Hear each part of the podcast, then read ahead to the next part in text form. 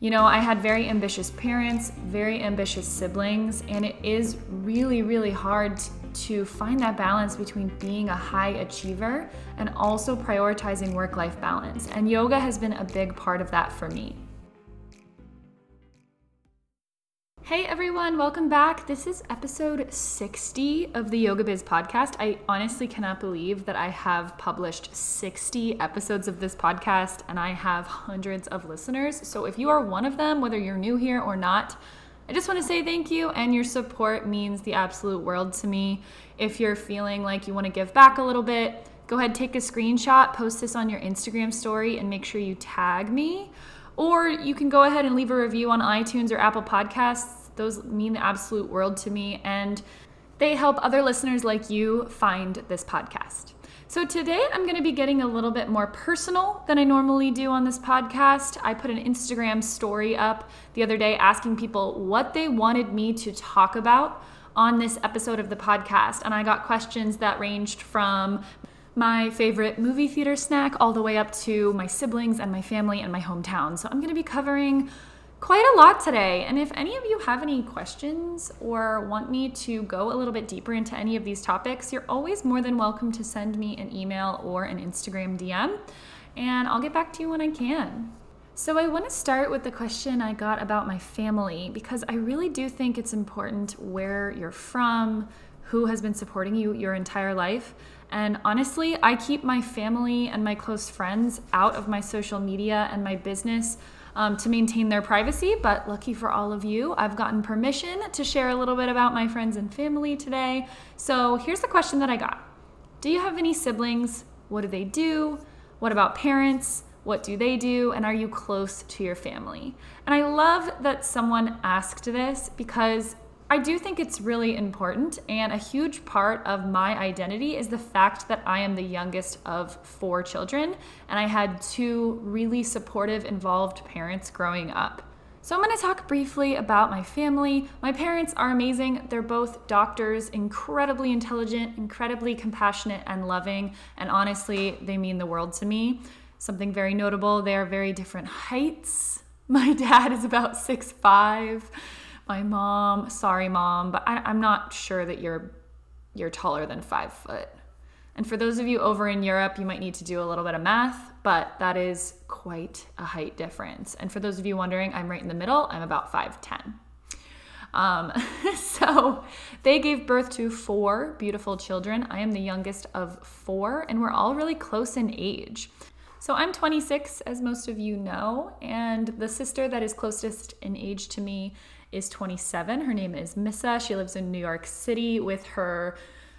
I'm just going to go with my brother in law, Christian, because I think of him as my brother in law already. But they live in New York City, um, which is pretty far away from where I live, which is sad, but it's a pretty fun place to visit, which I will hopefully be doing here soon.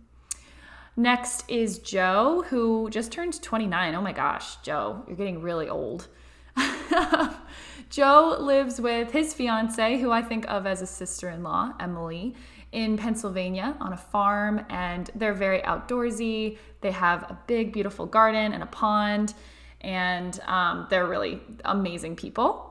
Next up is my oldest sister, Jules. She is 30. She lives in Pennsylvania, close to where I grew up and went to school.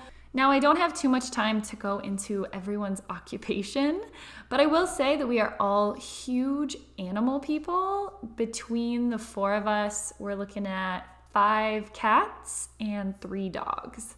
So, big, loving family over here, and we're kind of spread out over the East Coast.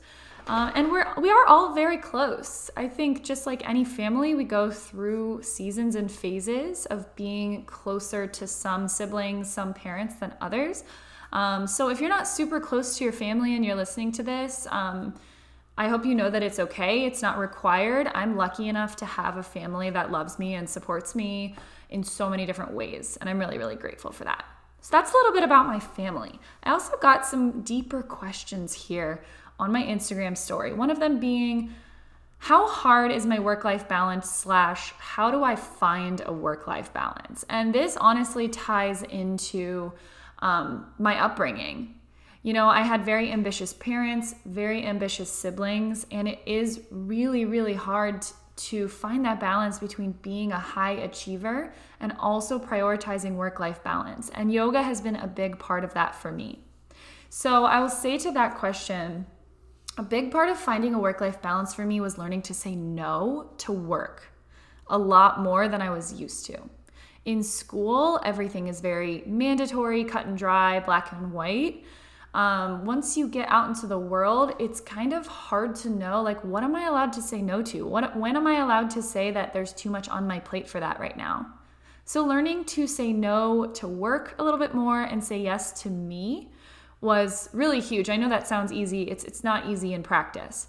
So, kind of learning that I don't always have to go above and beyond all the time, and that rest is just as productive as work. And in full transparency, I actually have that written on my mirror right now that rest is productive. And growing up as an athlete and as an engineer, in studying engineering in college, uh, it was really hard to find that balance and I'm glad that I finally settled into a healthier work life balance now that I'm working for myself. But if you're out there and you're struggling with your work life balance, that's really normal. I would just encourage you to um, find the areas of your life where you can maybe say no a little bit more. Another question I got What has been your biggest lesson over the last year? This came from a friend um, and someone that I work with, and I love this question because so much has changed for me over the last year. So, what I'll say to that is that I learned that I am so much more capable than I ever imagined. And I have so many more support systems in my life than I realized. Um, I think we all believe that it's just a given that we believe in ourselves, right? That if we're not blatantly telling ourselves, you know, that we hate ourselves, then we believe in ourselves. But truthfully, I don't think I really believed in myself that much until I was put to the test this year. So, my biggest lesson is really to lean into the support systems that are there for you. And also to just radically love yourself through the ups and the downs. All right, a really funny question I got was what is my favorite movie theater snack? And I have to say Swedish fish Honestly, I'm way more into chocolatey treats than I am like sweet treats. But I think my my dad was always really, really he still is. He just is obsessed with Swedish fish. And anytime I go to the movie theater, it's like autopilot. I just I just order Swedish fish. So I'm gonna go with Swedish fish. Um, I would love to know what all of your movie theater favorite movie theater snacks are, because that's an amazing question. All right, last one that I'm gonna touch on in this podcast episode. What would you tell your past self? I love this. I think everyone should do this exercise. So if you're listening, I want you to ask yourself if you could go back, what would you tell your past self? I would tell myself to slow the F down. You don't have to get it all done now. Ask for help when you need it. There's no shame in getting help. I can say for in complete complete honesty that I was on auto drive for probably five or six years before the pandemic hit until I was forced to slow down. I'm sure a lot of you can relate to that. So I would go back and I would be like, 16 year old Meg, slow the F down. What is the rush? I would also encourage myself to go to therapy earlier than I started to. Um, I've been going to therapy for four years, and for a couple years before that, I told myself I couldn't afford it. And I've actually had seasons in my life since then where I've told myself I can't afford it, but I've continued to go and I've cut out other things in my life in order to continue to go. I honestly don't think I would be where I am today mentally and emotionally if I hadn't been in therapy for as long as I have been. So, that's the end of this episode. I hope you enjoyed it. And for my siblings who are listening to probably the first podcast episode that they've listened to, thank you for letting me talk about you and let my listeners know a little bit about where we came from and who my day one support system is. All right, everyone, that is it for this episode.